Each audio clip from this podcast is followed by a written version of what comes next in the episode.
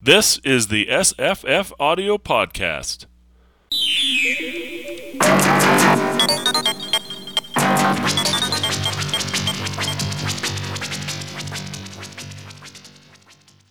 Hi, I'm Jesse. I'm Tamahome. And I'm Jenny.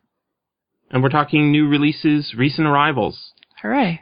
And trust me, I've been getting plenty of recent arrivals at my house, but I've also picked up plenty of new reviewers, so you'll be seeing some new reviews on SFF Audio. They've been coming in quite frequently. I'm pleased, because I seem to, my reviewing seems to have dwindled, but it's not just me doing it anymore. Yeah. I think I have like eight to 10 new people, so I'm very happy and excited about that. We're still short on some departments, right? I think I finally found a military sci-fi guy, and I found 2 or 3 people interested in urban fantasy and paranormal romance, so wow. I think we're set for a lot more than we were. Good stuff. Yeah. You hit the jackpot. Yeah, thanks, guys. So, on the first one on your list, I think you were saying it wasn't floating your boat. Oh, are you looking at Oz Reimagined? Mm-hmm. It's not that exactly, and I've read more of it at this point. I'm probably 2/3 of the way through. My problem is that I've never read the original Oz books. I've only seen The Wizard of Oz, the movie, and Return to Oz, which I've always liked more. But there are a lot of characters in these stories that I'm not familiar with, and I have no idea if they come from the original series or if the authors writing the short stories have come up with them. So... Mm. I'm really missing a lot of context. I think if you were a huge fan of Oz, they'd be really great because there's all different genres. Like there's a Dorothy detective, there's a Dorothy cyborg, there's all these different kinds. There's one that takes place in Shanghai and everyone's Chinese and fighting in the revolution, and there's one in a nursing home. I mean, it runs the gamut. And the names are they're sort of high end, you know. Like looking at the names on there, they're sort of the high end of writers these days. You know, like these are the people who win the awards, or they're you know all over the internet. They're people who I would say you know they're the people I would be reading in 50 years if they are still famous in 50 years. They're famous names now, right? So like Orson Scott Card's got a story in there, and he's a really good writer. So I don't have you read that one yet? No, I'm not that far yet. I'll see The Emperor. It's called. I'd be interested in hearing that because you know you might not agree with his politics. You know I'm sort of tired of him. You know going back to the same old well for you know Ender books over and over again. But he is a really good short story writer too.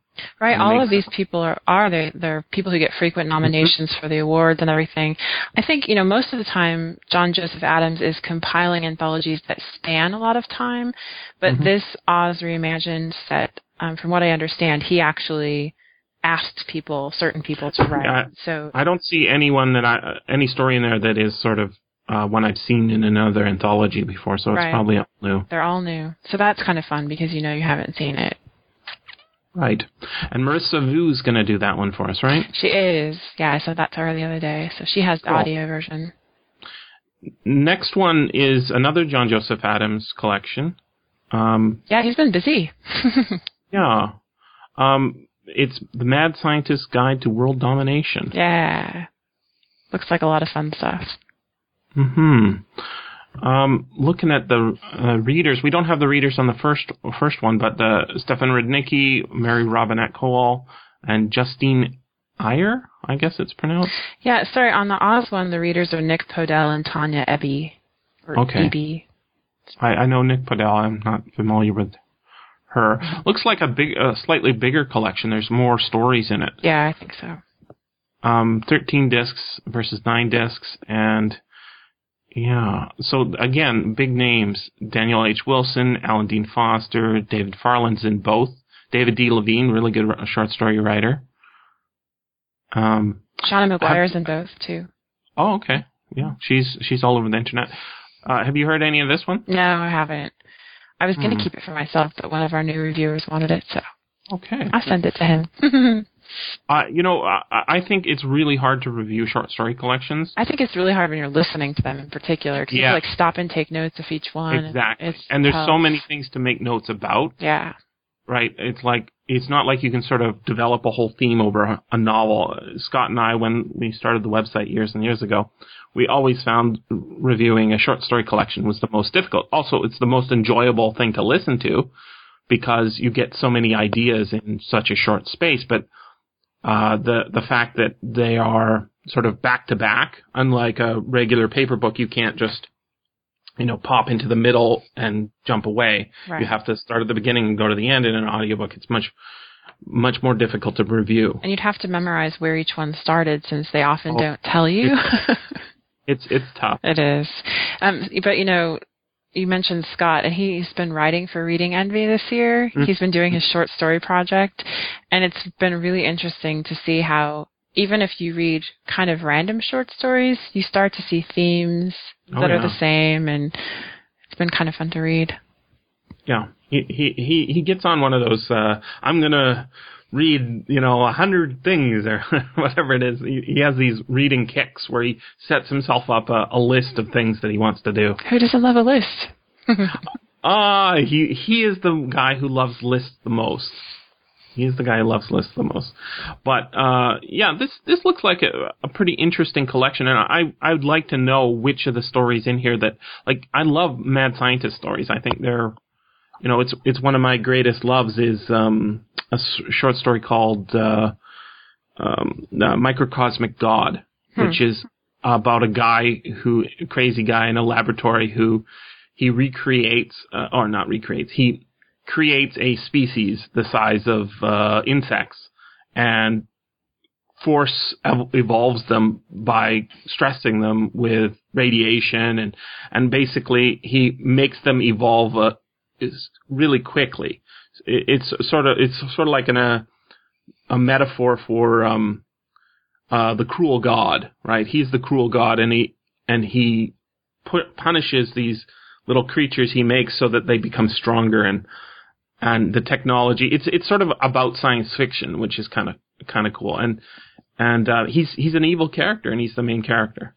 Well, yeah, and if you had to guess by who the authors are listed on here, it's probably going to span more than the traditional kind of mad scientist genres, right? There's some steampunk people on here. There's some urban fantasy people. So it could get really interesting. Yeah, like Captain Justice Saves the Day. That sounds like sort of the Superman versus who's the guy with the bald head and the lots of brains, Lex Luthor? Lex Luthor, right. The Superman versus Lex Luthor kind of story. And Lex Luthor is a mad scientist, right? That's true, yeah. Kind of. Yeah. I mean, it's sort of a pervasive theme, and it's not really one that we see much anymore. But I want to know what I'm looking forward to reading that review. Yeah, me too. Next up.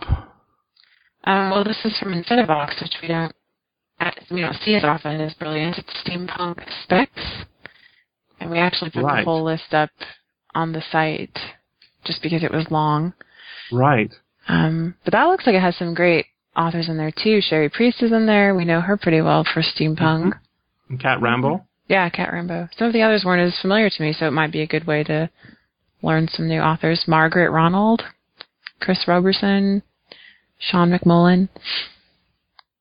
Yeah, these are actually really good collections, and he gets really good narrators, too. Let's see. I didn't spot the narrator on that list. Let's see what it says. Tom Deere. Yep, he's good. Vanessa Hart and Nancy Linari. He gets I think local actors to do it out of Texas, like stage actors. Oh, great. And there are people who get into audiobooks out of, some sort of they just like audiobooks, and they say, I'm going to become an audiobook narrator. And then there's people who used to be in movies, and now they're not getting the roles, so they do audiobooks. And then there's the stage actors who have always worked on stage, but for whatever reason, they're just not well known outside of their region, And I find that the stage actors they're always good. They have to be versatile, right? Yeah, definitely. Playing all these roles, and I've always liked that. Well, and I like the themed anthology, too. It's nice. Yep. It's nice to be able to say, look, point to this. There's some steampunk. Yeah. All right. So the next one I was excited about, but honestly, I don't know the author at all, but I know the reader. It's Extinction Point, which is book one of some series. I'm not sure the name of the series. By Paul Anthony Jones. Do you guys know that author? No. Okay, me either. It looks like it's post-apocalyptic, my favorite. Oh, right. But it's performed by Emily Beresford, and I'm pretty sure that she's the one that read the Chuck Wendig books, the Mockingbird, Blackbirds one, so I'm excited to listen to that one. It's short, too, 7 discs, not too bad. She's a veteran. She's got at least 30 audiobooks narrated. I don't see oh, yeah, there it is, Wendig. Mm-hmm. Yeah, Blackbird. Her voice was great for that, so I'm looking forward to listening to it. And this one, I think, is in Alaska, so... Oh, the series is Extinction Point as well. Oh, okay, well, that makes sense. The Extinction Point series. Okay. I'm pretty sure this is the first one to come out, so... and it's not overly long, it's only eight hours, so... Mm-hmm. It might be... If it stands alone, let me know. Yeah, I like a good end-of-the-world novel as well. It doesn't... Yeah, I think they're kind of hard to do. Maybe that's the reason that they're not done more. Right. It's sort of you have to control a much bigger canvas than if you just follow a character around sort of thing. Right, and I've quit post-apocalyptic novels for 2 reasons. One, because all the characters are doing is walking around in desolation, and it gets kind of old. And then the other is because sometimes they're just so depressing and violent that you just can't even take it. That's how I felt about Swan Song by Robert McCallum, I think is his name. It's kind of an older one. It was 30 hours long, and I think I got halfway through, and I was just like, I'm going to kill myself if I keep listening. I thought you liked that feeling. Only if there's maybe not a balance. Right. Yeah. I like doing a 10-hour really depressing book and then say, oh, that's done good. Move on. My life is better than that. Yeah, that's exactly right. It's in comparison. Everything's great. That's true. 6 Heirs, The Secret of G. Is that the Secret of G series? Yeah, except for it's not numbered, so I don't know much about this series, so it could just be something from the world. And it's not originally in English, I assume, right? Probably not with an author named like Pierre Guibert. Yeah, and it says Les Éditions Memnos. Right, so it's from 1996 originally, but this is the first time it's been in audio, as far as I can tell. The first sentence says, the known world is a sprawling realm ruled by mortals, protected by gods, and plied by magicians and warriors, merchants and beggars, royals and scoundrels. So it seems like a pretty traditional fantasy type idea. It looks like it's the first book in the series, according to Goodreads. Oh, okay. Yeah, book one, and it's only got one review on Audible so far. But interesting premise, engaging characters. Doesn't tell you much about what's going on in it, but I think just getting it from a foreign point of view is kind of interesting. There seems to be tropes that work in other countries that we are not aware of. In North America, we don't like those Russian vampire novels. They have different things going on in the background. Yeah, it could be fresh. Yeah, there's some sort of twist to it, even though it's sort of familiar territory. It's got some sort of when you watch a Korean or Japanese ghost movie, there's stuff going on there that you have no clue about, right? And so it seems fresh and new. Yeah, and exactly. Brilliant seems to have branched out a little bit lately. Like, I feel like we're getting more books that are translated, and they've started distributing, like, Bolinda Audio from Australia, too. So we're seeing more international stuff, which I really like. Mm-hmm. And this I think, started on Brilliance and then went to Audible rather than Audible first and then Brilliance. They're the same company, but different divisions. So it's like they're finding different ways to acquire more content. Yeah, it's good. it's pretty amazing, you know, that if you listen to other podcasts, I guess podcasts are sort of distorting our view of people consuming books, but so many people who you wouldn't, you know, think are audiobook listeners just from whatever content the podcast is about, they do listen to audiobooks. I think there's a trend happening where if people are going to read, they are actually beginning to prefer audiobooks. It's not like we have switched over, but, you know, like when I started talking on this podcast years ago, I would meet people like Luke Burridge, and he would be a book reader, and I'd say, you know, you could try this audiobook. And he said, audiobooks? I don't really know about that. Now, I don't believe he reads as many books as he does audiobooks. It's like there's a change that's sort of happened in the last 5 years, that the trend is going more towards audio and, I guess, ebook, away from paper book. I guess it's better for a busy lifestyle, traveling. Yeah, but also it's like, you know, you don't physically have to be sitting down and staring at a piece of paper. You can be off, you know, doing your day's business, and when you get home, you know, you can sit down and physically look at a piece of paper, and that sort of augments your reading. But this thing where, you know, is it available on Audible? Oh, it's not? Okay, then I'll get the paper book. I think that's actually more of a trend that's happening, at least from my, you know, sort of historical view of it. It seems to be a growing trend. Audible seems to be, you know, a much bigger company than it used to be in terms of the readership online. They sure are releasing a lot more audiobooks. I mean, just in science fiction and fantasy, I was looking through their new releases, and it's like, it was hurting my eyes just going through the last month. Have you changed your reading habits at all, Jenny? Because you weren't used to be an audiobook person all the time, right? Well, my short commute still makes it awfully hard. You know, right. I feel like, you know, people are also talking about podcasts. I feel like I don't have time to listen to, and I just wish I had more time for listening. Like, you need that either move farther away or get a job farther away. I know. I need to live farther away. I think it does influence lifestyle choices. Like, well, my commute used to be a horrible thing that I had to do every day, and now it's not such a big deal. And, you know, if you spend a couple hours every day listening to a book, it actually improves your life versus not listening to a book. I think it's the reason we do it, is it improves your life. Right. Well, and I sometimes intentionally listen to an audiobook over the print because I hear the audiobook add something. I did that with Gone Girl. I wish I had done that with Beautiful Ruins because I've heard the audiobook is amazing, and I read the print first. So sometimes I can add a lot to the book, you know, and that's when I really seek it out, I think. There are examples when it's not as good, and one of the paper books I've got I want to talk about. I was thinking, it's too bad this couldn't be as good as an audiobook, but we'll talk about that later. Yeah, okay. Let's keep going. Let's keep going.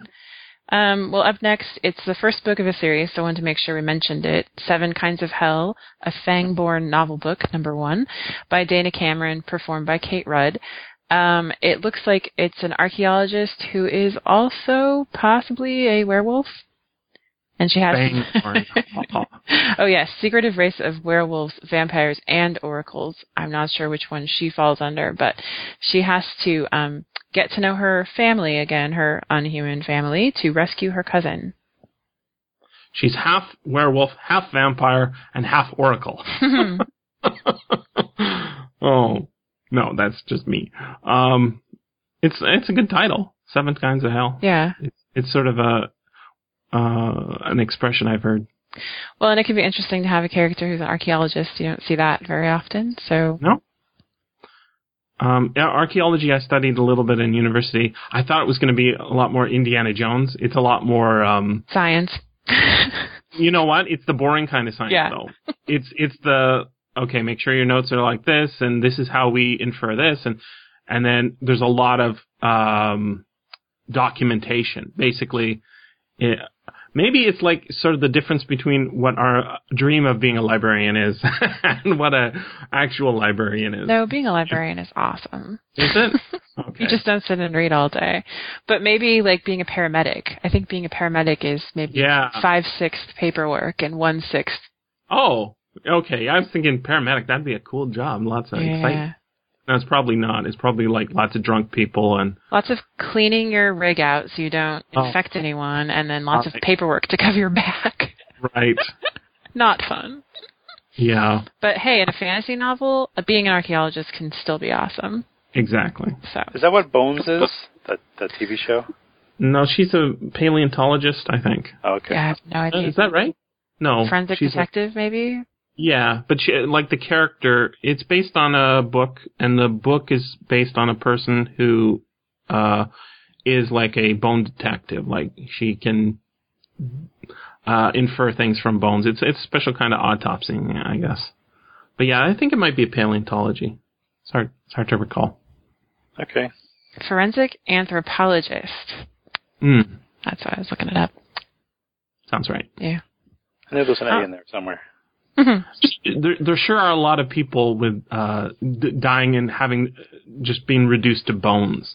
You know, if you watch that show, it's like 24 episodes a season, at least one episode there's one skeleton, right? So it's always a skeleton murder, at least one. She's still writing a ton of books too. I see them all the time. See? Yeah. Okay. All righty. What's next? Well, there's a book 2 of a series that I don't think, or of a trilogy we haven't seen before, the Tainted Realm trilogy by Ian Irvine, and the book is called Rebellion. And it's read by Grant Cartwright. This is from Bolinda Audio. Australian. Yeah. So it says time traveling. Oh, when I originally posted it, it hadn't been officially released yet. That's It's not about time traveling. It's very much like epic fantasy type story. Majory is failing. Well, that's terrible. The war has been lost and High Spall has fallen.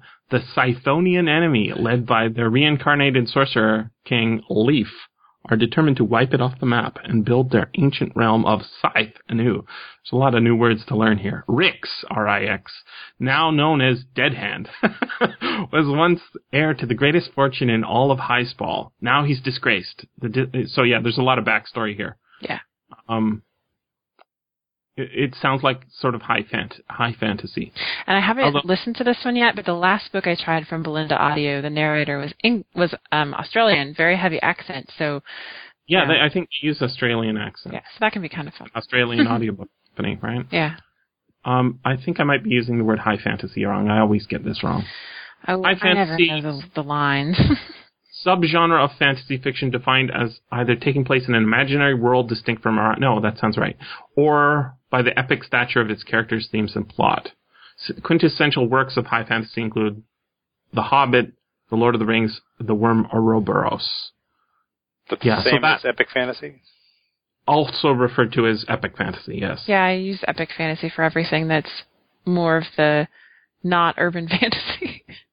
So, yeah, I guess Neil Gaiman would be regular fantasy, right? So, and including, you know, you guys both heard about the new Neverwhere adaptation audio drama? Yeah. Sure. Have you heard any of it? I did. I started listening to it last night. Scott sent me a recording of it, and it's really good. It's like the TV show, if you saw the TV show years ago, but audio and better sets. Are there sound effects? Oh, yeah, it's an audio drama. Yeah, it's fully dramatized. With famous actors, too. Yeah, including Neil Gaiman plays a role in it. It's 6 hours, too. That's amazing. It's a huge, big production. Well, I'm glad they're doing that. It's kind of one of his underappreciated novels, really. Yeah, it sort of got short shrift when because it didn't start as a novel, you know. It started as a TV show. He wrote a TV show. And then it was he novelized it. And there was an audiobook release, but it was abridged. And I think then there was a regular unabridged one, and now there's the audio drama. So it's gone into everything except for film. But what's cool about it, I didn't realize it, I guess, at the time, is I heard Neil Gaiman talking about it, and it's It's an allegory about homelessness, and that makes total sense because that's what it's all about. At the beginning, there's a homeless person on the street, and then later on, there's a homeless person who's been hurt. And by going into this, by being compassionate, the main character is suddenly out of the real world. And all of the things that happen subsequently are like a way of looking at homelessness as it really is in an allegorical sense. So it's much more palatable than talking about, schizophrenia and being poor and substance abuse and all the horrible things that happen to people who are on the margins of society's, upper end. And so it's much more interesting. After I've heard that, I was thinking, oh, yeah, I see what he's doing here. It's much more obvious than it was just as a sort of a regular fantasy. But also, it's an urban fantasy, which I forgot about, right? I actually do like urban fantasy. I like this book. But there are no werewolves or half witch, half wizard people. There's also, he doesn't usually rely on those things, and he certainly doesn't say that they are this, but there's, if you read The Sandman, there's a lot of his own creation, sort of, that he's got the endless, and there's a Minotaur in this, and there's like the Duke of this, who's, thousands of years old. There's time traveling sort of demons, and I'm not sure what they are. That's true. It's kind of like traditional fantasy in an urban environment, which I know, like, technically you would call that urban fantasy. It's just not what we think of as urban fantasy right now. But it totally is that. It fits the. Yeah. It's just really good. It is good, and it's really unique. I think Neil Gaiman is he can do no wrong. I've never read a book of his that I thought, you know what, that's not that very good. It's either really good or it's good or it's amazing. There's no, junk. He doesn't do junk. I think I bought Neverwhere on VHS, maybe from Amazon or something, because I did see it, the old TV show. It was sort of a lowly budgeted serial. Right. Yeah, it was kind of like a Doctor Who production. Yeah, a little lower, I think, than the modern Doctor. It was the old Doctor Who. Right. But it's perfectly good because it's got a great story and the acting's fine. But as a new audio drama, I'm happy to see it as well, and it sounds really good. Well, good. Yeah, when you're done, you should review it. I'm thinking about it, although I think Scott might do that. Oh yeah, good. And he's an even bigger fan of Neil Gaiman than I am, if that's possible. Oh, I didn't know that. Oh yeah, I think so. I could be wrong. And his new novel comes out next month, I think. What's the new one? The Ocean at the End of the Lane or something like that. Okay. I know it's this month or next month, so it's very soon. Cool. Yeah. How do we get onto that? It was your fault. All right. I accept that. Fantasy, I guess? High fantasy. Oh, yeah, we're talking about the high fantasy. Yeah, right. So it's low fantasy. Yeah, I was thinking... the other definition I've heard of high fantasy is that it has a lot of magic. And I don't know if that, if in that case, wouldn't Harry Potter be high fantasy? I don't think it is, though. I think that definition's just wrong. Or the Dresden Files. Yeah. That's urban fantasy. I know, right? But there's a lot of magic. That's what I'm saying. Right. Yeah. But I think what high fantasy really means is it's sort of another world. I just think of it as Tolkien-esque. Yeah, and in that sense, you think George R.R. Martin as well, right? Yeah. It's sort of a whole separate universe. But the way that one works, there's not much magic, so it doesn't feel like it's high fantasy. These definitions are very poor, right? And they all... anytime you try to categorize large swaths of things, it doesn't work. Neil Gaiman writes Neil Gaiman books. Harlan Ellison writes Harlan Ellison books, And sometimes they don't write the same things. Right. So don't get too lost in the definitions. Well, I didn't bring it up. Right. Talking to myself. Dead House Gates. That's probably high fantasy, too. Well, let's find out. A tale of Malazan, Book of the Fallen. Scott R., a new reviewer, has taken this. It's by Stephen Erickson. Yes. And everything we get that is Stephen Erickson is very, very long. 28 discs is what it is here. How did the case hold all those discs in? It was just cardboard. Wow. Yeah, but you know, there's a lot of people reading through the Malazan books. I'm not sure how you say it. I apologize.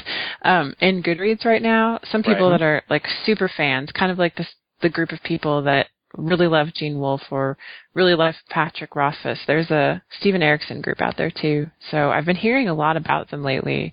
I've heard they're very well written, very creative for fantasy. And so hopefully Scott R. will like it. Well, I guess we'll find out. Yeah.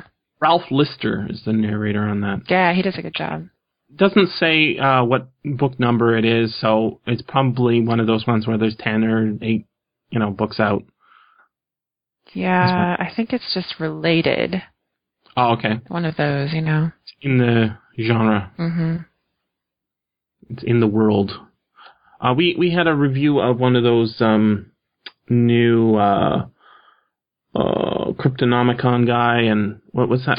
The Mongoliad, yeah. Terp Kristen has all of them, and she started by listening to the prequel of the first Mongoliad novel. So yeah, we did get in a book 3.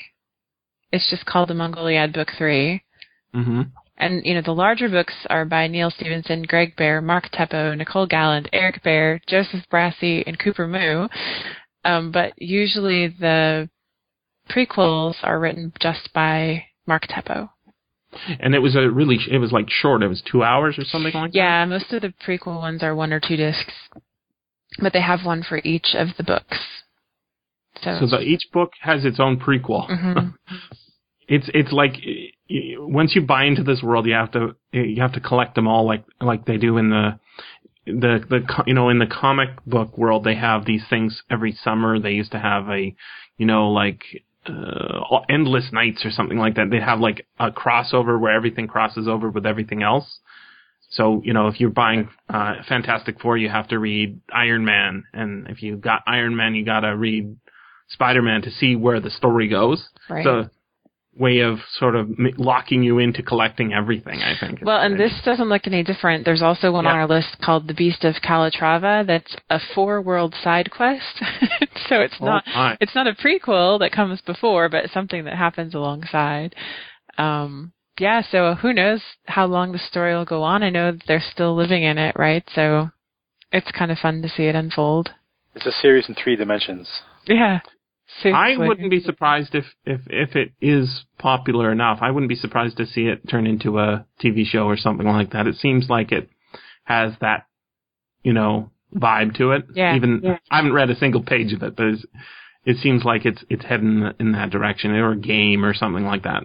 Right. There seems to be a lot of acceptance for that. Well, it started with the online book that you could subscribe to. And then they started putting out actual books and audiobooks, so it's kind of changed and morphed since it started. So it'll be interesting. So that was what was the other? You were saying there was another one on our list. What was that one called? Well, we got 2 versions of Book 3, and then we got The Beast of Calatrava, which is the 4-world side quest. It's just farther down the list, and all of the Mongoliad is read by Luke Daniels, so he's busy. He's spending his whole world in there. Yeah. So why do we have 2 different versions of the Mongoliad? There's the collector's edition. Right. Is that the one with the clock? No, that's something entirely different. The collector's editions include the prequels, and then the regular editions don't. But then they also send the prequels separately, so you can get just the prequels if you want. Maybe that makes sense if you've been following it on your iPad or something. I'm not sure. Mm-hmm. Mm-hmm. So there's a lot of different versions. Yeah, you know, I think that maybe they give it away. You know, they give something away, and then that makes you read the next thing. Yeah, sure. And so you don't want to read the thing you already had. And it's somebody's smart marketing. That's what's going on, I think. Smart marketing. So next, this looks a little bit different. Normally you categorize these into like genres, right? I just threw them up there this time. I'm kind of glad you didn't, because It's these genre conventions, they really hold us down. Area 51, the truth. Yeah, we've been getting a lot of Area 51 books, so I'll be interested to hear from Casey what he thinks of them. It's always he is. And it's always about special forces saving the human race from being destroyed. Just different episodes of it, I think. So, mythological artifacts become a modern arsenal in a millennial-long interstellar battle. On one side stands the alien race that stylized itself as gods to secretly steer human evolution. I believe that's called Childhood's End there. On the other is an elite team of Area 51 commandos dedicated to freeing humanity from their interstellar overlords. Special Forces Officer Mike Turcotte and his former lover, Lisa Duncan, are among the few who know the truth about the extraterrestrial threat and have the power to fight it. But can they save the human race from eradication or just act as pawns in an elaborate plot to enslave the planet? It doesn't say that it's a series, but it sounds like it's a potential series. Yeah, because we had about 6 of them total. Yeah, it's number 7. And they're all... They're all Bob Mayer, performed by Eric G. Dove, so there's a lot of consistency between the different... It's short. It's only 7 CDs. Mm-hmm. I like that. Did you guys see the Zero Dark 30 movie? No. I have it right now. Oh, okay. But it's like all... It starts with all these torture scenes. It is a big torture fest, but they do have Area 51 in there. It's no aliens, it's just helicopters. Which is really probably what they do there, is just make, test equipment. Maybe Osama was an alien.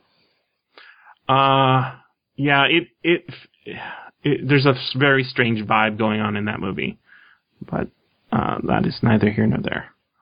I thought it was, it's you get a look at what Area 51 is doing, and it's just, it's what we thought. If you read popular science, they always have or popular mechanics, they always have here's the new spy plane, here's the new spy this, and they use some spy helicopters, I think, when they go to get Osama bin Laden. All right, so the next book, I think that would make a really good read-along. We must have thought that, too. Among others, winner of the Hugo and Nebula Awards and also the very high honor of being a former SFF Audio read-along. Indeed. By Joe Walton. It has to be Welsh accent. Yeah. It's performed by Catherine Kelgren, and she does a really good job with that Welsh accent. I really enjoyed listening to this one. I think it was a very good read. Yeah. I'm looking forward to what Bryce has to say about it, too. Because I think, thinking back about it, the big takeaway, other than being a pretty good story, is I just love having somebody telling me about all these cool books. Right. That's what it is, right? Right, and Bryce has read a lot in the genre, so I think he'll enjoy it a lot, too. Interesting. And the reason it's on our list again is because it was an Audible, and now it's out on CD, so... Right. Yeah. Good stuff. So we talked about the 2 Mongoliads. Yeah, there's actually 4 things on here, at least. Oh. So you can skip down quite a bit. The next one is... The prequel? Mm-hmm. Sorry, you keep going. We already talked about the prequel, too. You can see the prequel to the first one on sffaudio.com, the review of that, but we did get a prequel to the last one, too. Okay, so the next one is Between Two Thorns. This is number 1 of The Split Worlds. I'm not sure if that's a series or a trilogy, but it's number 1. That helps. It's by Emma Newman, and it's one of the Angry Robot on Brilliance Audio titles, so that means this is its first release in audio, performed by Emma Newman, the author. And she's from Cornwall, so hopefully that means there's an accent involved. A Cornish accent? Yes. And this is, looks like fantasy. The new season is starting, and the Master of Ceremonies is missing. Max, an arbiter of the Split Worlds Treaty, is assigned with the task of finding him, with no one to help but a dislocated soul and a mad sorcerer. So, I think this is a new author, and I look forward to hearing about it. Yep. I'm glad we're going to get reviews of these, because before we had you finding all these reviewers, what we would have is a big stack of books, and we say, wonder what that's like. Now we at least get an idea. Now we'll know. So I know this next one because I saw the movie. Yep, I've seen the movie. What did you think of the movie? What is the movie? Jumper, which was pretty recent, right? I mean, I know it was a couple years ago, at least, I think. No, I think I saw it in the theater. No. Yeah. Really? Yeah. Oh, maybe I'm thinking of the. Is this the first? It's the first book. Yeah, that's the first one. I swear, there was a movie a couple years ago. Yeah, there was. I mean, this book has been out for a while. 2008. 2008 was the movie. That's 4 years ago. 5 years ago. Well, they must have done a new one because. Really? Who was in the movie that you saw? The movie that I saw had Hayden Christensen and Samuel L. Jackson. Right. I mean, this book came out in 92, right? Your book came out a long time ago. Yeah. I reviewed the audiobook years and years ago. Different version of the same audiobook. Pretty sure I did. Oh, you know what I'm thinking of? What are you thinking of? I'm thinking of Looper. Looper. Okay, Looper is not this movie. Nope. Looper is also not a book, as far as I'm aware. Okay. I mean, maybe this one. Never mind. I got sidetracked by the time travel description. Is there time travel? Well, it's like, what if you could go anywhere in the world in the blink of an eye? Where would you go? What would you do? Davy can teleport. Well, that so far sounds kind of like Looper. I hear you. Okay, so it... yeah, except they don't teleport. They time travel, right? Yeah, okay. Semantics. That's well, I was confused. I'm sorry. There's a big difference between the two. So I reviewed years and years and years ago, 2004 or so, I reviewed Reflex, which is the second book in the Jumper series. Oh. I didn't know it was the second book in the series. It worked perfectly fine on its own. But there was some weird stuff I was saying. There's a lot of backstory here, but it's a perfectly fine story on its own, and Jumper is the original. And I think it may include some stuff from Reflex. But basically what it is it's a kid discovers that he has the ability to teleport himself. And his father is an evil, violent person. And he, in order to save his own life, I think he teleports himself. Now, if you read The Demolished Man, not The Demolished Man, the other one. The Star is My Destination. There you go. Tiger, Tiger. The Star's My Destination. You would know that it's exactly the same idea, right? Is that humans have, some of us maybe have the ability to teleport, and what is the consequence of this? So it's kind of... He actually acknowledges the book in the back of Jumper. Yeah, and he should, because it is exactly, it's the same exact idea. It's just The Demolished Man has a whole other sort of plot Star's My Destination. Going on. Yeah, sorry. The Star's My Destination has a whole other plot going on that uses this as just a part of the premise. Well, whereas Jumper is all about what is the consequence of this and sort of a worldwide effect on Earth and the people who... It's sort of like superheroes, is basically what I'm saying. Well, and if you'll notice, the book listed after is... of the same idea. It's called Impulse by the same author, but it's a female character, Scent, and so it's performed by Emily Rankin instead. Mm-hmm. And it's also about someone just discovering that they can teleport. Yeah, I think it's all the same series. It's just, it doesn't say that, but it goes Jumper, Reflex, and then probably Impulse. That's right. Well, this one's newer too, so. Yeah, I mean, I try to teleport sometimes. It hasn't worked yet, but. You're in a meeting. God, get me out of here. That would have an abusive father, then you'll teleport. Oh, darn. Yeah. Or be good at snowboarding. I mean, that's what happened with the Impulse book. Okay. To take up snowboarding, then I'll be able to figure it out. Well, so we've got Sarah reviewing Impulse, and Jumper's going to be reviewed by Bryce, so maybe we could have a battle of the reviews. In Stars My Destination, they actually keep killing people until they teleport. That's right. Okay. That's right. That's how you make sure people have the ability. Can you teleport? No? You're dead. So psychic trauma, basically. The opposite of proving someone's a witch by drowning. Yeah, exactly. Clever. Mm-hmm. It's very hardcore. Yeah. Angelopolis. I think we had the first of this series, didn't we, a while ago? Probably. This is from Penguin Audio. Oh, okay. Which we don't see as much from. No. Yeah, we seem to have a lot of angel books lately in that urban fantasy genre. This one is clearly more along the romance line. Let's see. Danielle Trussoni, read by Eduardo Ballerini. It actually doesn't come out until this next week. Ooh. So we've had it for a while. But it's Angelology #2. And USA Today says, it's a thrill ride, best described as The Da Vinci Code meets Raiders of the Lost Ark, but then there's angels in, so they don't really include the angels part in there.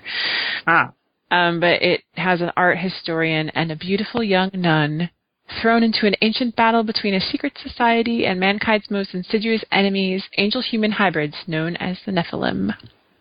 The cover of the audiobook has what are those eggs called?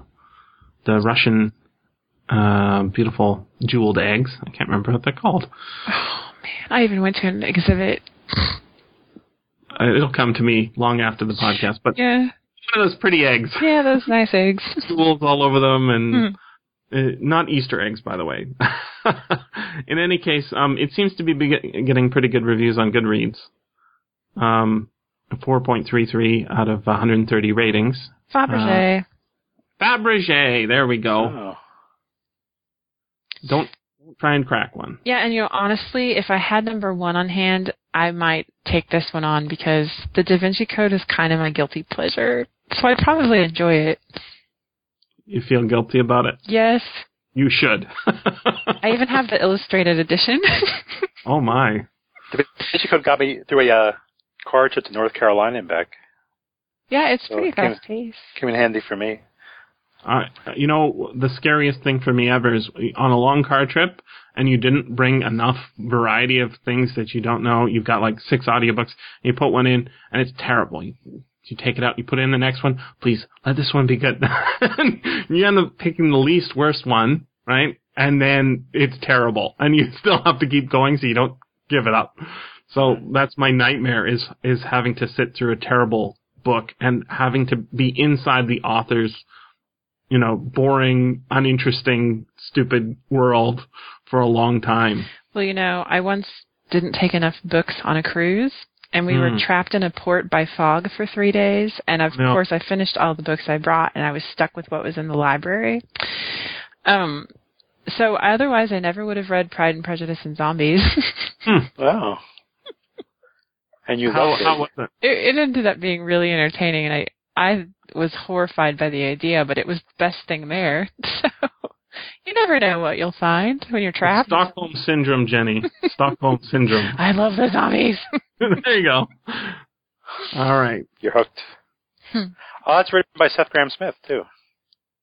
Oh, yeah. Yeah, he's big name now, right? Yeah. Abraham Lincoln Vampire Killer and that other book.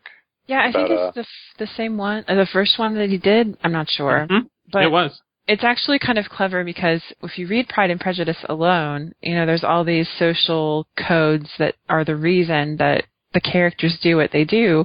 But when it's because they're zombie hunters, that's the reason she doesn't get married, because if she gets married, she can't fight zombies anymore. It's clever. It's very clever. Yeah. It's very clever. Maybe Julie should read that.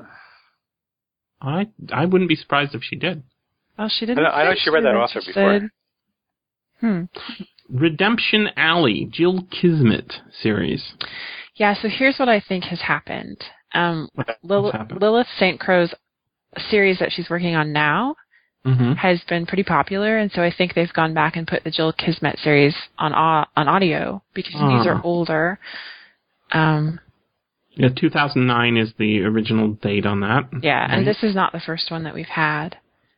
But Dawn, our new reviewer, I've sent her all 3, so she'll get into those. Hopefully she'll like them. Yeah, I hope so. When her police contact asks her to look into a suicide, Jill Kismet suddenly finds herself in a labyrinth of deception, drugs, and murder, and all too human corruption. The cops are her allies, except for the ones who want her dead. The Hellbreed are her targets, except for the ones who might know what's going on.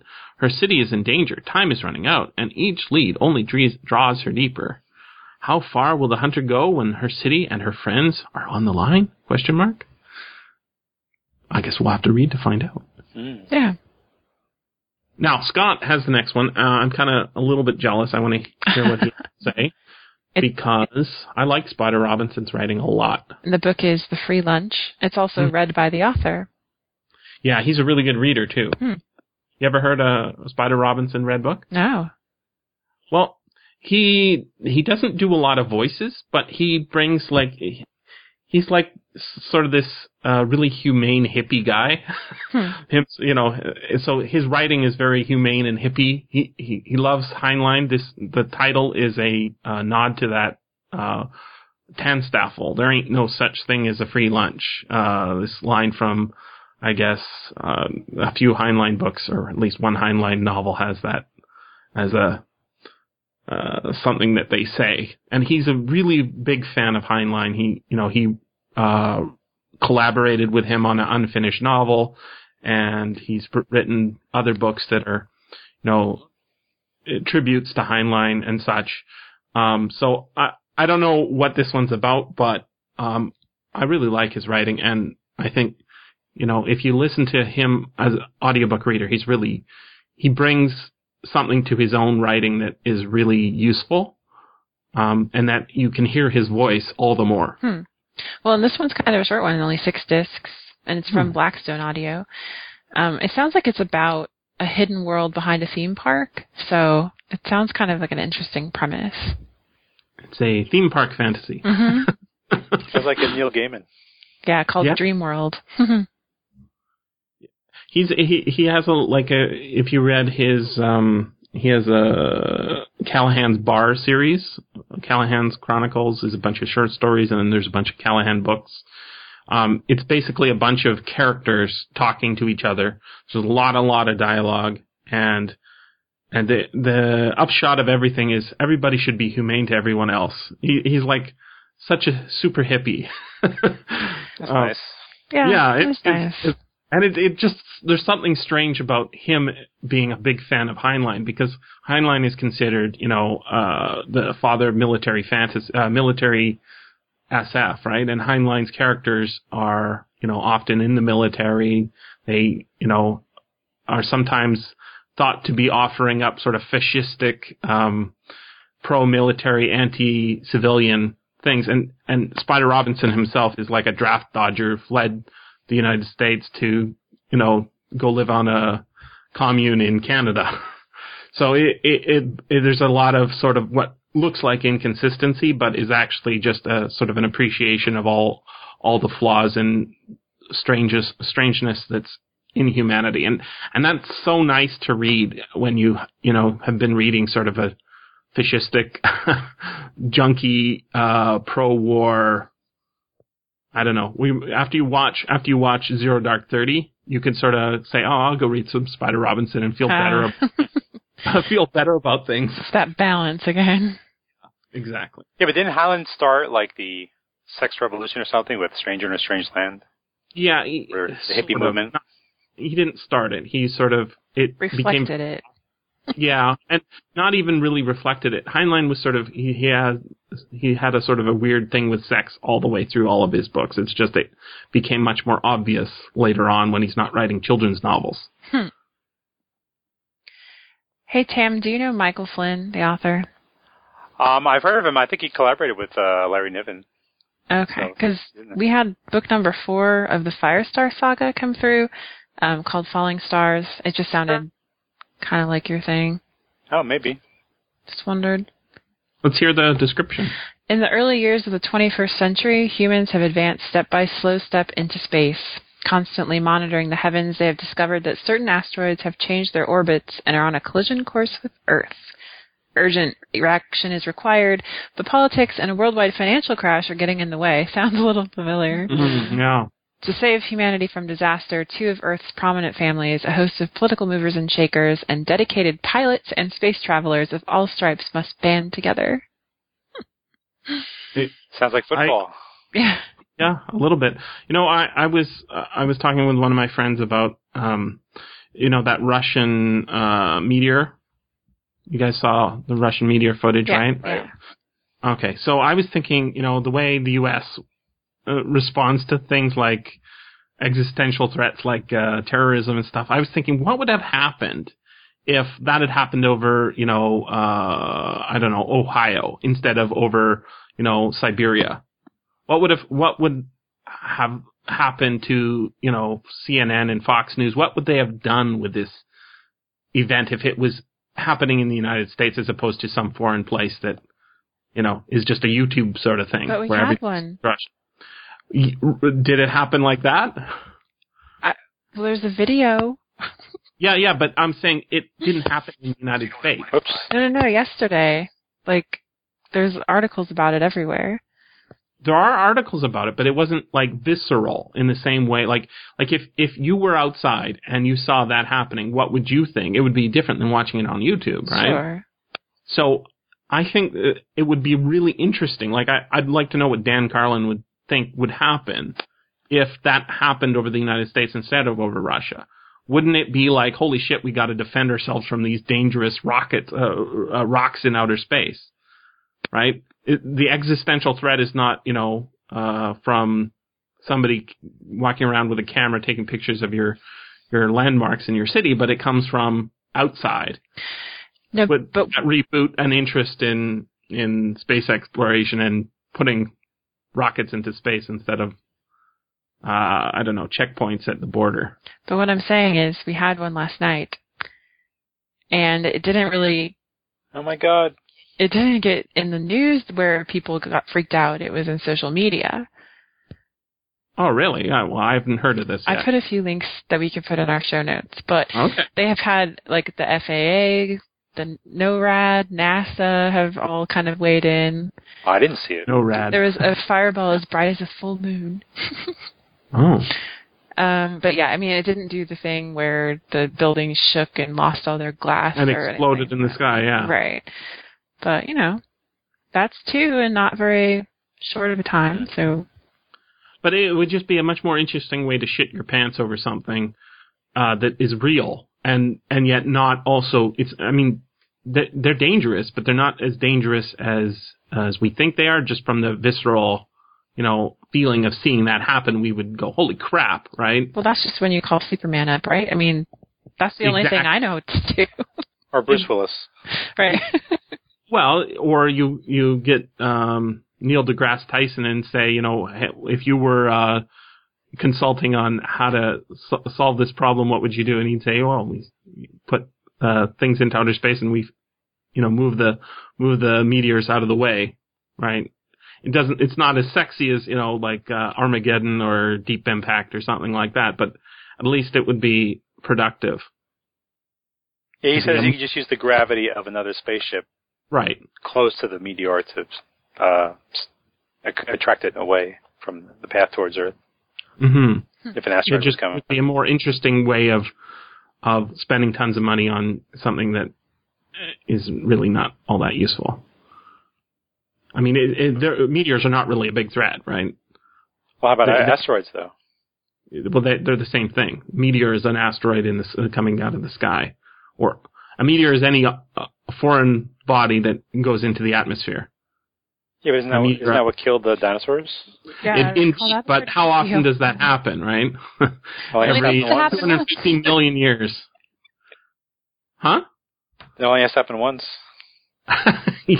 But this is like the this is the same thinking that has it so that the I don't want to get too deep into this, but you know, like, suspending habeas corpus within 100 miles of the U.S. border because Canadians might come down and bomb you is not really a rational response to the number of deaths caused by Canadians coming to the U.S. border. So I'm saying if you're going to be irrational about something, right, spend tons of money and, you know, wasting billions of dollars on something completely useless, at least make it out an external threat rather than a sort of an autoimmune threat. It's like being afraid of going in an airplane is not as dangerous as being afraid of your family. Okay. Off the rails, okay. Cricket. Next book. The next book is another one by Blackstone, Far Side by Ben Bova, read by Stefan Rudnicki. Good narrator. Scott's going to take that, right? Mm-hmm. Ben Vogt loves him.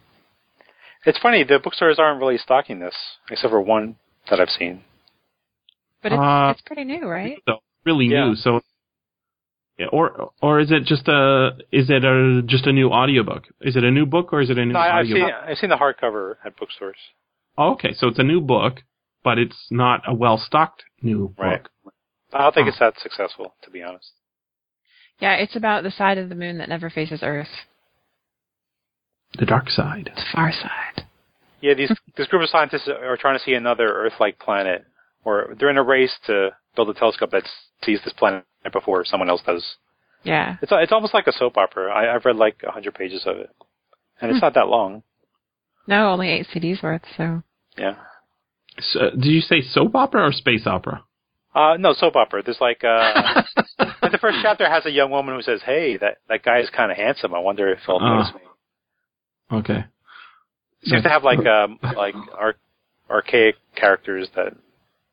Well, Ben Vogt is getting on, so he's perhaps he's still writing the same style of.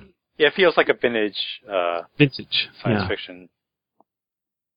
Yeah, when you read a Jack Williamson book, you're not going to say, how come he doesn't reflect all the social media stuff? You know, the guy's 90 years old or whatever. What do you want from him? Mm-hmm. He's not going to talk about that stuff. He's still around? Jack Williamson, I think he may have just died recently, but he was around not too long ago. Yeah, and they've been putting out a lot of his books and audio, so we feel like he's been around. Well, yeah, that's right. Let me see if I can find out if Jack Williamson is still alive. And the last line of the description of Farside is, it says, "But what they will ultimately find will stun everyone, and the human race will never be the same." Mm. So, kind of makes you want to read it. Yeah, makes you want to read it. Yeah, I want to hear what Scott has to say about it. So he died in 2006. Oh, okay. Jack and he was born in 1908, so... Wow. You know, he was there at the beginning. He did a lot of the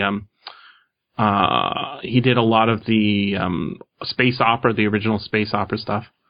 I'm not saying Ben Vogt is that old. He's not that old, but he edited Analog when he was not a young man. Not Analog, Omni. He was born in 1932, and he's still alive. He's 80. So if you're expecting a lot of different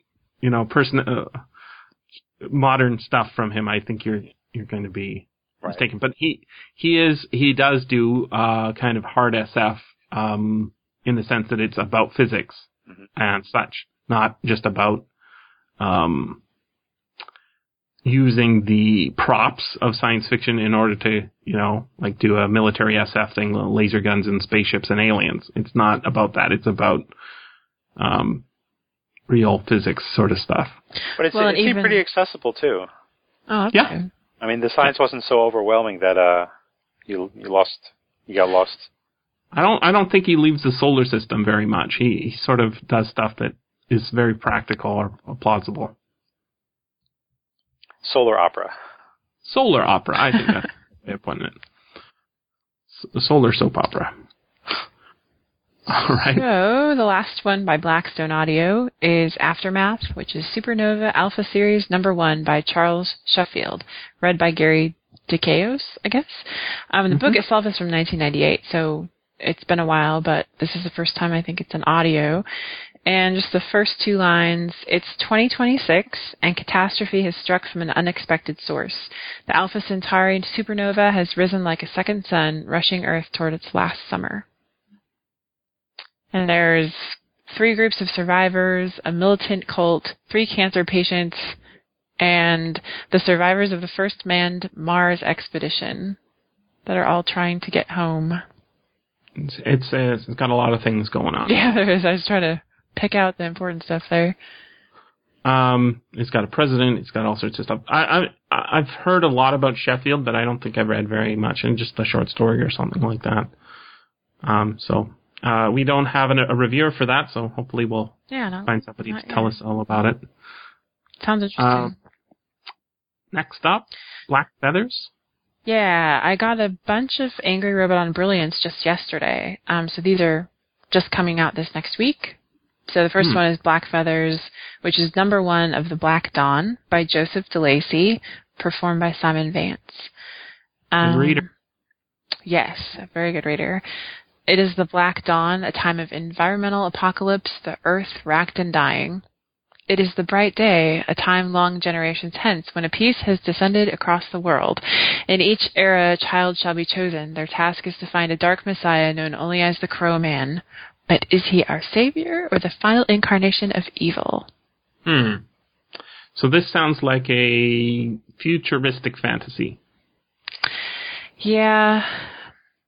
Apocalyptic fantasy, maybe.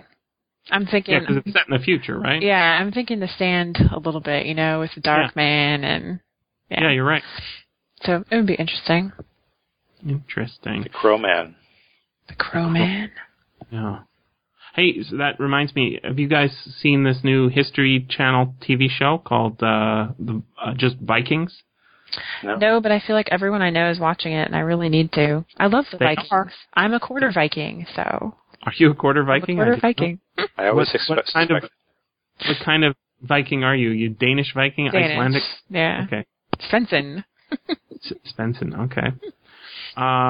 Me and my friend Steen Hansen are watching it. What do you think?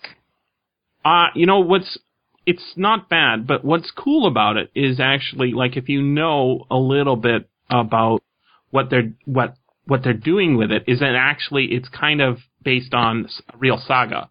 It's not just like, hey, let's do some Viking shit and get some horned helmets and, you know, go some raiding. It's actually all based on legends of the real Vikings. And so the main character is a real quasi-historical saga dude.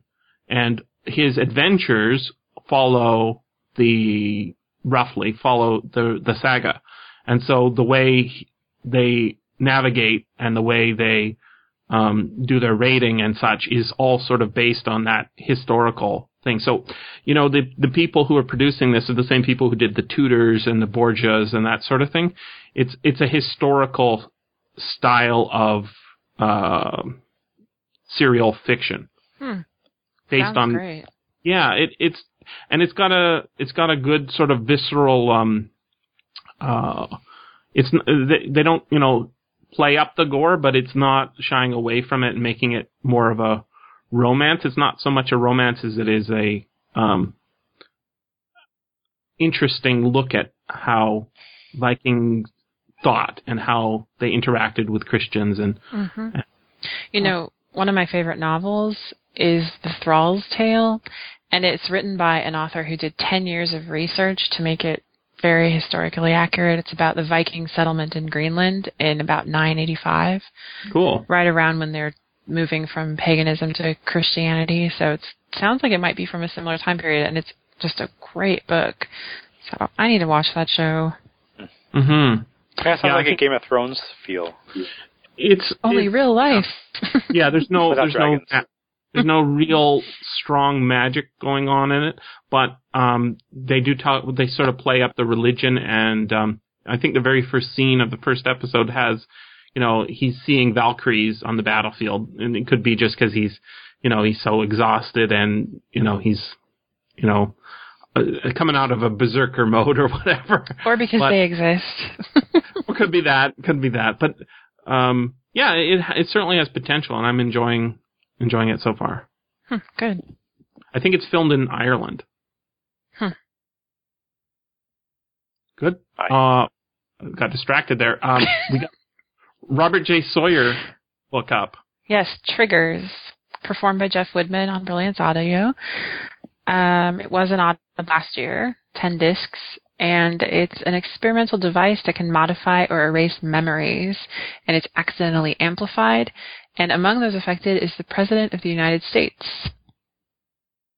And the question now arises if he has the memories of another person who has his memories, which is the plan for upcoming secret military operation, right? Yeah. So I really like Robert J. Sawyer's writing. He always brings a a lot of research to whatever it is he's writing about. And even if something is implausible in somewhere in the story, there tends to be a good reason for that in the writing itself. The novels tend to make sense, at least within the structure of the novel. It's not like it's real science fiction is what I'm saying. But this one seems like a little more present day. Right. Mm. Tech thriller. Yeah, almost. More techno thriller style. Yeah, I haven't heard much about it. Yeah, this was his last novel, and then Red Mars Blues comes out the same day, Tuesday. Oh, okay. March 26th. Yeah, and Triggers comes out in paperback too on Tuesday. It's a busy day for releases. Yeah, no doubt. Yeah. Actually, there's a lot of good stuff coming out then. Morlock Knight. Yeah, this is an interesting one because it is from 1979 in the print. It's by K.W. Jeter, performed by Michael Page, and this is another Angry Robot title. It looks like it's about the time machine and the brutish Morlocks return from the desolate far future to Victorian England to cause mayhem and disruption. But the mythical heroes of old England have also returned in the hour of the country's greatest need to stand between England and her total destruction. Now, I thought Connie Wilkes had English time travel covered, but apparently this came before and then also after, time travel. It's Morlocks, the Time Machine, Victorian England, King Arthur, Merlin. It's steampunk. Right. I've seen it on the shelves. He invented steampunk. Yeah, kind of. That's what I hear. That must be why they're re-releasing it. Yeah. Yeah, well, it's one I've seen, and I'm kind of curious. Have we got a reviewer for that? No, but I just got it yesterday, so... Okay. Well, put it out there, and if anybody snags it, then that's good, and if not, then I will research it more, because I like old stuff that's been brought back. That means it's probably good. Yeah, and it's only 6 hours, so that's kind of your length. It's at one Jesse length, right? Yeah. I guess Tim Powers did the introduction.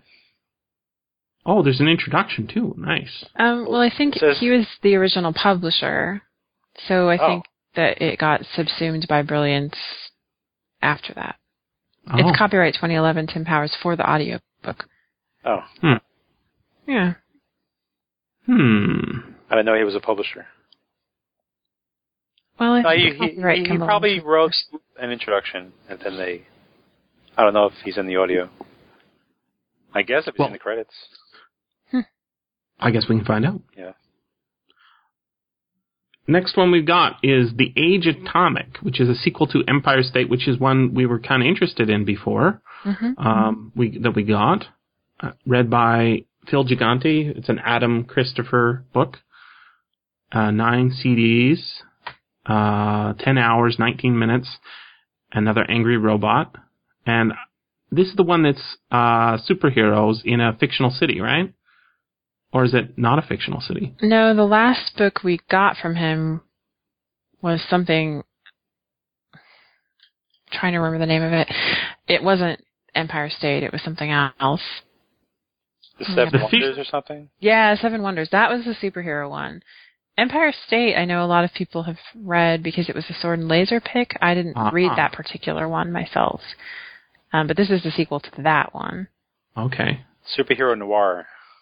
But I think I think you're right. It still has to do with superheroes. But the other one had like superheroes in the title, kind of. So I'm not sure how they're related or if they are at all, but that seems to be his little subgenre.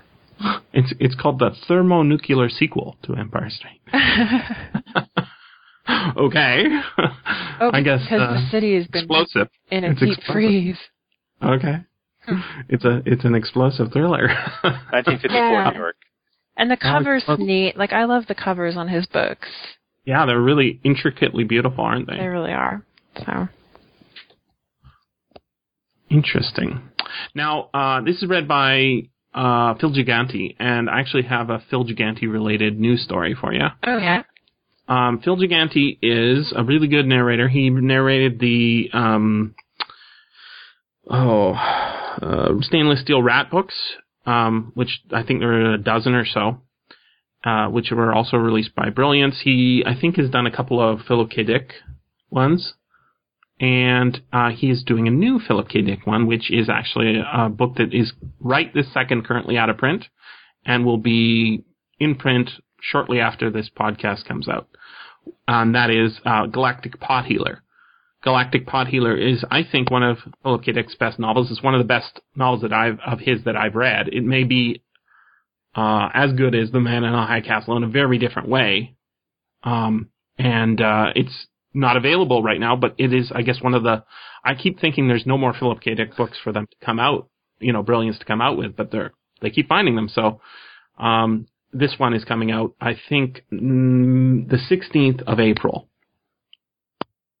And that should be really good. That's my Phil Giganti news. He will be the new narrator for the new audiobook version of Galactic Pot Healer. That's great. Did you hear it already? I have not heard the new one. I'm listening to the Grover Gardner one for the second time this week, and it's so funny. Yeah, and you just got Julie to read that one, too. Yeah, we're going to do a podcast on it tomorrow morning. Oh, that's tomorrow. She seemed to really like it when I read her review, so... It's listening to it again the second time this week. I really enjoy it. There's so much in there, and it's a lot like a Sheckley book. It's got a sort of a Sheckley situation. It's got a lot of humor. It's kind of a satire. It's got more of the Philip K. Dick stuff going on in it, and everybody in it is suicidal, which is, I think, hilarious. And that's and they have reason to be. It's an existential quest sort of book with very weird Lovecraftian Cthulhu kind of character as the motivator. It's kind of like, think of it, this will make it interesting to Jenny. It's kind of like a comedic version of Neuromancer. Instead of Wintermute being the motivator, it's Cthulhu being the motivator, the puller of all the strings. I guess I'll have to hear it when Phil does it. Yeah. We hopefully they'll send us a copy and you can have a listen. Yeah. I think it's brilliant. So we are done with my list. That's all the physical audiobooks that we have. Did you want to talk about the physical books you've been getting next? Yeah, let's talk about these physical books, and then we'll talk about new releases if we've got time. Sure. All right, so I've got a big stack of Tor. Tor's been sending me big stacks of paper books, hardcovers, and a lot of them are series, so I don't have much to say about them, but I will give the details about them. So the first one on my stack, they all came with press releases, but I'm just going to look at the books, I think. Elie Modisette, I think is how it's pronounced, Jr., Imager's Battalion. I think this is a series of Imager books. And, the nice thing you forget about paper books is when it's a real good company, they actually look pretty on the page. Typesetting probably doesn't do for a lot of people. But I got to tell you, when you see shitty typesetting, it actually hurts the reading experience. When you haven't got the font the right size, you haven't got the right font, you haven't got the right spacing, there is something to be said for reading a paper book that has, chapter icons that make it easy to find where you're looking for something, placing words on the page and offsetting. All that stuff actually does count. And that's the one consistency with Tor that I really like, is Tor does a really good job with their typesetting. Doesn't sound like high praise, but I don't know much about this Imager's Battalion series. I don't start in the middle. Next one, very interesting. You guys, if you can, look this up because I think you'll like it. A Natural History of Dragons. Have you heard of this book? A memoir by Lady Trent. It's a Marie Brennan book. I've seen it in the stores. I didn't understand what it was, though. I'm not sure what it is either, except that I love the book. Inside, it's full of illustrations. Oh, that's cool. And it's really well, again, like this typesetting thing I'm talking about, because there's so many chapters, there's a preface, there's maps, and I would say about every 20 pages there's a new illustration, and there are line drawings with lots of shading, and it's all about dragons. So because it's called... Natural History of Dragons, a memoir. It sort of reminds me of those Charles Ardai's wife. What's his name? Naomi Novik? You know, Dragon series she's doing. It's kind of like that. Beautiful, beautiful illustrations. And I'll just read the intro inside front flap for you here. All the world from Scryland to the farthest reaches of Ergeria knows Isabella, Lady Trent, to be the world's preeminent dragon naturalist. She's a remarkable woman who brought the study of dragons out of the misty shadows of myth and misunderstanding into clear light of modern science. But before she became the illustrious figure we know today, there was a bookish young woman whose passion for learning natural history and, yes, dragons, defied the stifling conventions of her day. Here at last, in her own words, is the true story of a pioneering spirit who risked her reputation, her prospects, and her fragile flesh and bone to satisfy her scientific curiosity, of how she sought true love and happiness despite her lamentable eccentricities, and of her thrilling expedition to the perilous mountains of Vistrana, where she made the first of many historic discoveries that would change the world forever. Now, what I like about Tor, that is a really easy summation telling you what's going on without all the, I mean, there's a couple of, name places that I guess, help to tell the story that this is not set on Earth, right? But it's totally understandable and makes you want to read it. And it's basically a journal. So is it fiction? It's fiction, but it's done like it's a journal of a scientific lady's telling how she's studying dragons, and it's like if you look online, you will see pictures of how she's basically like a Charles Darwin-style investigator of the natural history of fictional creature. So is it written like an encyclopedia, or is there actually a story to it? It's a novel. It's like a memoir, like a journal, like yeah. It has like a lot of illustrations, and they give detail about they've got hollow bones. That's how they fly, and there's the tamed ones and the unwinged ones, and it's a very different sort of take on dragons than let's go. I don't know. It looks like the reviews I'm reading, like if you're really into the Victorian era or you're really into dragons, then that's the people it's kind of meant for. It's not as exciting, perhaps, as some of the dragon fantasy action adventure novels. It got a starred review in Publishers Weekly, so it's not a. I think it's one to look at. If you're into dragons at all, and it's a fantasy take on dragons. It's not like a Pern, right? It's an alternate history sort of thing. I think looks interesting. I want to flip through it. Yeah, I, of all the stack I've got here, this is the one I flipped through the most, and I took a bunch of pictures and tweeted them a while ago because I thought it's just fantastic. What a beautiful book it is. All right, next one. Book 2 of The Wild Hunt, Trinity Rising by Elspeth Cooper. And then there's a quote on the front that says, has the potential to rival George R.R. Martin's A Song of Ice and Fire by Library Journal, they say. It's, well typeset, but it's the book 2. I'm not going to start reading it, so let me read you this first paragraph here. Gare is mourning his past, but there is no time to dwell on his grief or hunger for revenge. Pursuing an artifact from the Founding Wars, he and Eldera travel deep into the hostile southern deserts. As religious tensions erupt into bloody violence around him, Gare must make an impossible choice, save innocent lives or sacrifice them in hope that thousands more can be saved later. Big, thick book. We're looking at 400 pages or so. Maybe I'm wrong. No, 500 pages, 487 pages. That's the biggest one I've got.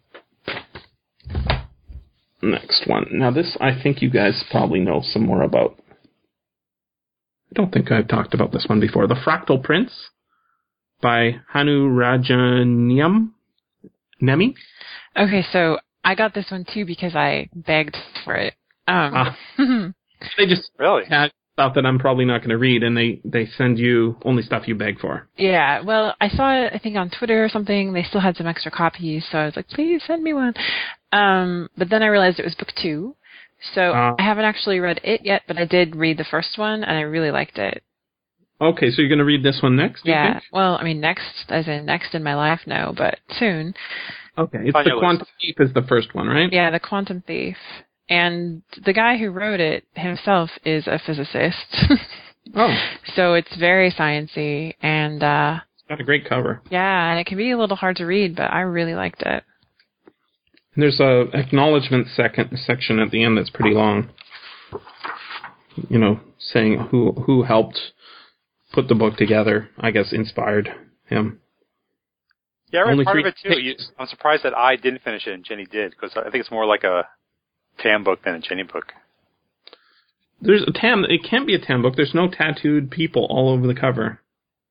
No, I like science fiction. I'm just joking with you. I just think there's a sword and a person with a tattoo. That's a Tam book. Well, and so much of the premise is there are these people and they have the ability to change their appearance because they're working on quantum levels. So that sounds cool. And the city changes the same way. I mean, it's kind of amazing. It's kind of singularity type. Yeah, it's got a quote from Charles Stross on the cover. It says, stupefyingly entertaining, like a heist movie for post-singularity AI-boosted string theoreticians from beyond space-time. Which is a very nice quote. There's a lot of made-up words, though. You have to read it carefully. Are they, yeah, but plausibly made up? Like, yeah, like that's like science fiction made up. Okay. Oh, technobabble. Yeah. Maybe. Well, and I'm wrong. He's a mathematician, not a quantum physicist, but he works for a think tank. And he's from Finland. I was really fascinated by the author as I read it. Like, it made me more curious about him because it felt different than what I usually read. So I remember sitting down. He has some videos too about talking about his math stuff. Yeah. He's a very handsome man too. Very. I will be reading book two. All right. Have you done a review for the first one? Maybe as Goodreads? Yeah. Okay, I'm going to check that out. Mm-hmm. I don't think I've talked about this. This is the last one. It's also the one I received the longest ago. The Hermetic Millennia by John C. Wright. This is a big book. I'm looking at 399 pages, including the end stuff, which has like the cast of characters. They call it Persons of the Drama. And it looks like space opera to me. Mm-hmm. And I think it's a second book in a series. So it says... Count to a Trillion was the first one. Oh, okay. That's why it's so familiar. Okay, I think Julie read part of the first one. Right. Okay. So the astonishing future that began in the Count to a Trillion continues to unfold. Menelaus Elation Montrose, gunslinger, idealist, and post-human genius, has gone into cryosuspension following the discovery that in 8,000 years, a powerful alien intelligence will reach Earth to assess humanity's value as slaves. Montrose intends to be alive to meet that threat, but he is awakened repeatedly throughout the centuries to confront the woes of an ever-changing and violent world, witnessing millennia of change compressed into a scant few years of subjective time. The result is a breathtaking vision of future history like nothing before imagined. Sounds pretty good, actually. Sweeping, tumultuous, and even more alien as Montrose's immortal enemies and former shipmates from the starship Hermetic harness the forces of evolution and social engineering to continuously reshape the Earth in their image. Seeking to create a vision of man, the approaching slavers will find worthy of domination. Interesting. It kind of reminds me of Joe Haldeman's The Forever War. You know, there's a sequence in that where, or a series of sequences where they go, because that uses relativistic physics, they go away from Earth for thousands of years. Every time they come back to Earth, it's been changed quite radically. Right. Because of time dilation. So this looks like sort of that, you know, forward time travel only. Similar, I guess another one like that is another Joe Haldeman one called The Accidental Time Machine, where he can only go forward into the future. His time machine is broken. He can only go forward. And he did a whole bunch of different visions of what the Earth evolves into. Hmm. And this one seems to have a plot going on as well. It actually sounds pretty good. Mm-hmm. You didn't read The Golden Age, did you? That was his famous trilogy. No. Before this. Did you read that? No, I've heard good things about it, but I haven't. See, I get these paper books, and I think, oh, that sounds good. I wonder if it's an audiobook. Mm-hmm. But I guess... You don't read paper, right, still? I do read paper, but I don't read books. I read, like, short stories out of books. I read sections from books, but I don't sit down cover to cover anymore. I get a lot of the anthology-style books, and, I got two books called... I guess I wasn't going to plan on talking about these, but 500 Essential Cult Books was one of them, and the other one is 500 Essential Cult Movies. And they're really good books to pick up, and you say, okay, I'm going to look at this. It's got lots of illustrations. It says, stainless steel rat, plot, review, further reading. So what I'll do with that is I say, okay, stainless steel rat, I've read that.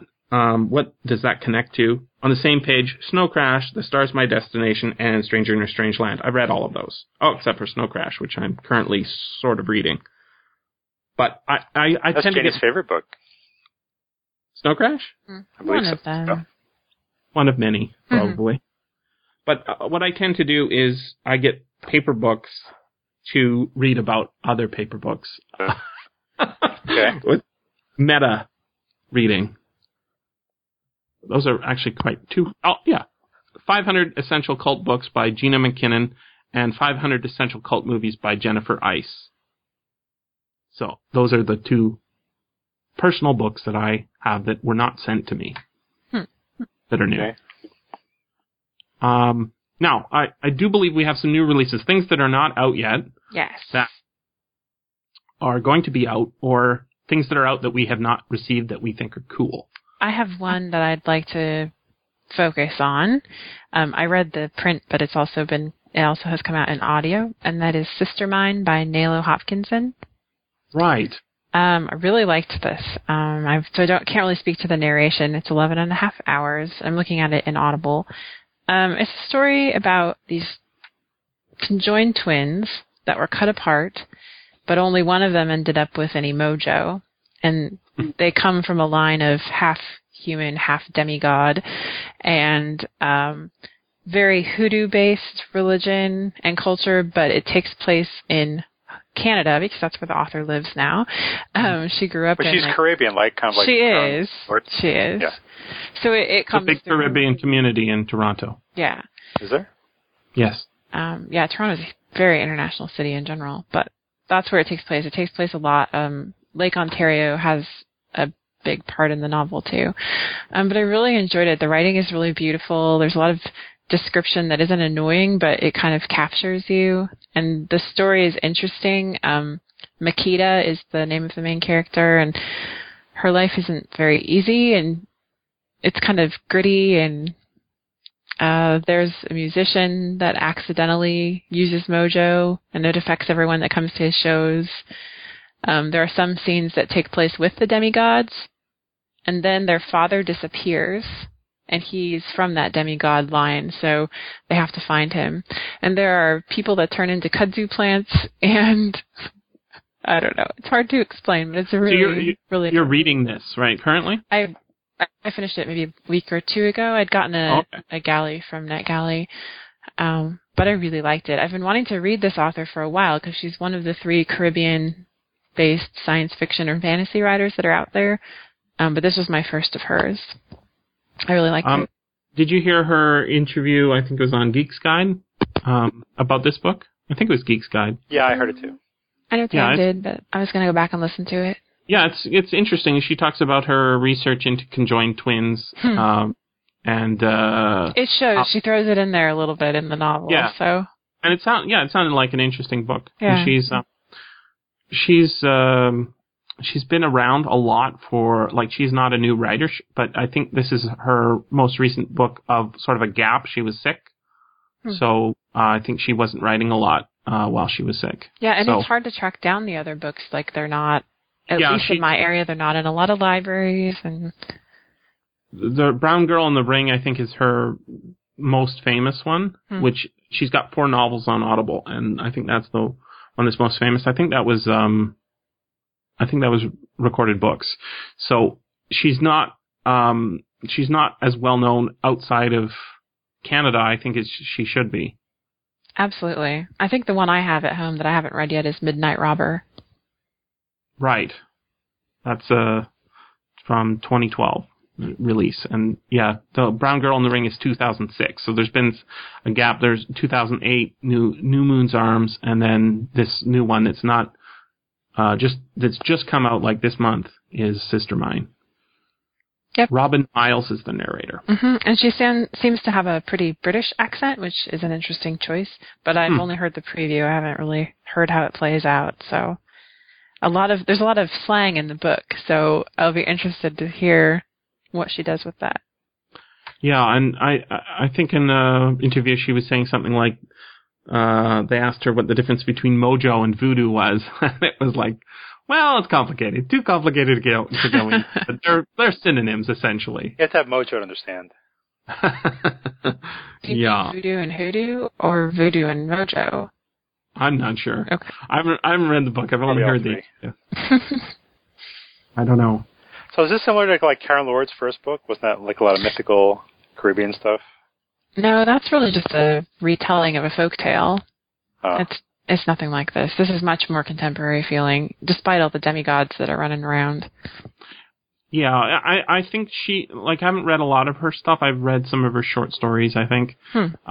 But I would think of her, like, if you wanted to say what she's like, she's kind of like a mix of Neil Gaiman and Robert J. Sawyer. So she sort of does her research and puts that into her book and let the plot develop itself. But it's not science fiction. It's usually fantastic, if not fantasy. Does that make sense? Urban fantasy? Oh, yeah, it's sort of, I think. It's more like Cat Valente type fantasy, where it's just part of their lives and who they are. But it's more about the people than the... Yeah, it's character-based. Yeah. Yeah, and there's a lot of similarities to some of the Caribbean literature that I read last year, like The White Woman on the Green Bicycle, or I'm trying to think of one of the other books I read. I mean, that kind of culture stuff comes through very strongly. The food they eat, how they speak to each other, how the families are made up. I mean, it's just very much like that. Relationships. Yeah. Sisters, conjoined twins, you know. Mm-hmm. It's got to be some fighting there. You know, a lot of sensory description or something? Yeah. Let me find you're going to hear my keyboard. Sorry, I was going to find my review of it, because I have a paragraph in there that I copied. An arpeggio of something? Of life. Yeah, you remember that? Yeah. It was just one example. Sorry. Bear with me. Right. Tam, you picked up Inherit the Stars. That right. You were telling Scott that's... Yeah, I remember Scott was saying, hey, where's Inherit the Stars last time? Yeah, well, we were seeing James P. Hogan stuff before. This is, I think, one of his important books because of it was like you see that cover and you say, I want to read that. What's going on? And the original cover has a couple of astronauts on the moon or something, and they discover another astronaut's corpse lying there on the moon. It's like, hey, how did he get there? And that's the kind of cover where you look at it and you say, I got to read that and find out what's going on. Right? They seem surprised to see this dead astronaut on the moon, and he's been dead. He's a skull, so how did he get there? And here's the description. The man on the moon was dead. They called him Charlie. He had big eyes, abundant body hair, and fairly long nostrils. Oh. His skeletal body was found clad in a bright red spacesuit. Hidden in a rocky grave, they didn't know who he was, how he got there, or what had killed him. All they knew was that his corpse was 50,000 years old. And that meant this man had somehow lived long before he could ever have existed. It's a 1977 novel, just newly released from Blackstone. Scott says it's very good. Yeah, it sounds really good, and I'm thinking I'm gonna use one of my downpour credits to get it. Speaking of which, cool. Jenny, did you find? Oh, you found it here. I did. It's a description of her talking about her sister. I perceived Abby as a shimmering arpeggio, lavender shot through with juniper green and scented with a bouquet of seawater and new shoe leather. Now this is during the time that they're crossing over into where they can communicate with the demigods. But she can't get there on her own. She has to go with her sister since she has no mojo. So it's like right during and after the crossing. So it's very sensory. Yeah, and I think that's why I thought trippy. Of Pat Valente a little bit. Mm. Hallucinogenic. Mm-hmm. I should play some Jimi Hendrix while I read it. So I was going to tell you, I was talking with Scott yesterday. He hadn't noticed it in his email, but he's a subscriber to Downpour Now as well. And I posted recently about Downpour's. I did a sort of a review of their service. It's basically, it's like Audible, except you subscribe to it, you get a credit a month, and it costs the same, but the only difference is it's DRM free. So when I've got a really good book and I enjoyed it, I can give a copy of it to my mom, and she can say, well, I wasn't really going to download this because I'm not a subscriber, but she can listen to a copy that I have. Just like I've got a paper book here. I say, oh, you know what? I read this book. I really like it. Here, have a copy. I can't give her my iPod, but I can certainly give her my book, right? It's the same idea. So it works like Audible, but it's DRM free, and it makes things a lot easier. And it has a pretty good selection. It's not as good as Audible's yet. But just yesterday I discovered they've reduced their cost. It used to be $14.99 a month, which is, I think, the exact same as Audible. Now it's $12.99, so it's actually cheaper than Audible. Cool. And I'm going to use my credit to get an Inherit the Stars. And you can put on any device you want, and you don't have to worry about things expiring or losing your computer. Exactly right. It's you get a copy, and you can get an M4B or you can get MP3 and go on anything. And they do all the apps, you know, like you can have it through your Downpour app, just like you can get it through your Audible app. So does it have like the chapters? It's perfect. Yeah, it's chapterized. It's got art built in. Works great. Okay. I don't think that's the end of our new releases. I have a couple of more ones, I think. I didn't have anything else. How about you, Tim? Aha, there's the one. I was going to mention Red Mars Blues. I think I did already. Robert Kislar's new book. That's like Mars Noir. Yeah, it's based on a novella he wrote called Identity Theft. Right. And I wanted to mention a couple of cool things that have happened on LibriVox. We haven't talked about LibriVox in a while, but the cool thing about LibriVox, people, is that everything's free.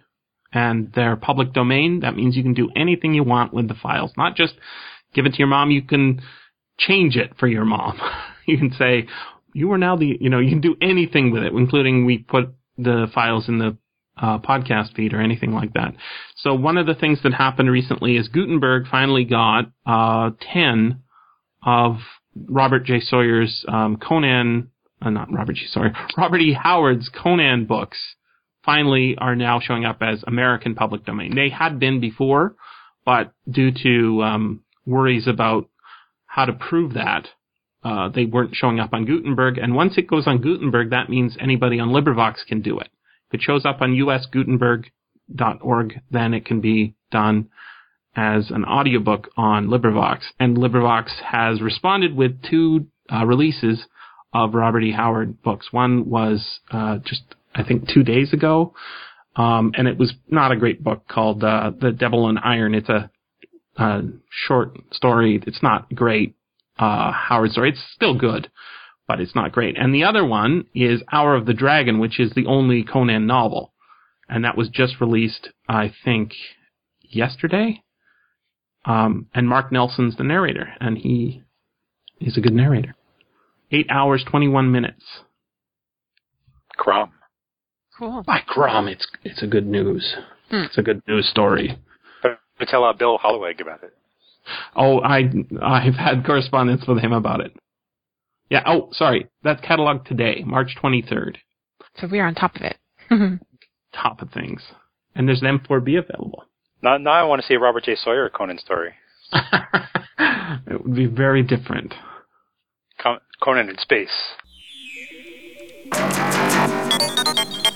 This has been the SFF Audio Podcast. Please join us at www.sffaudio.com.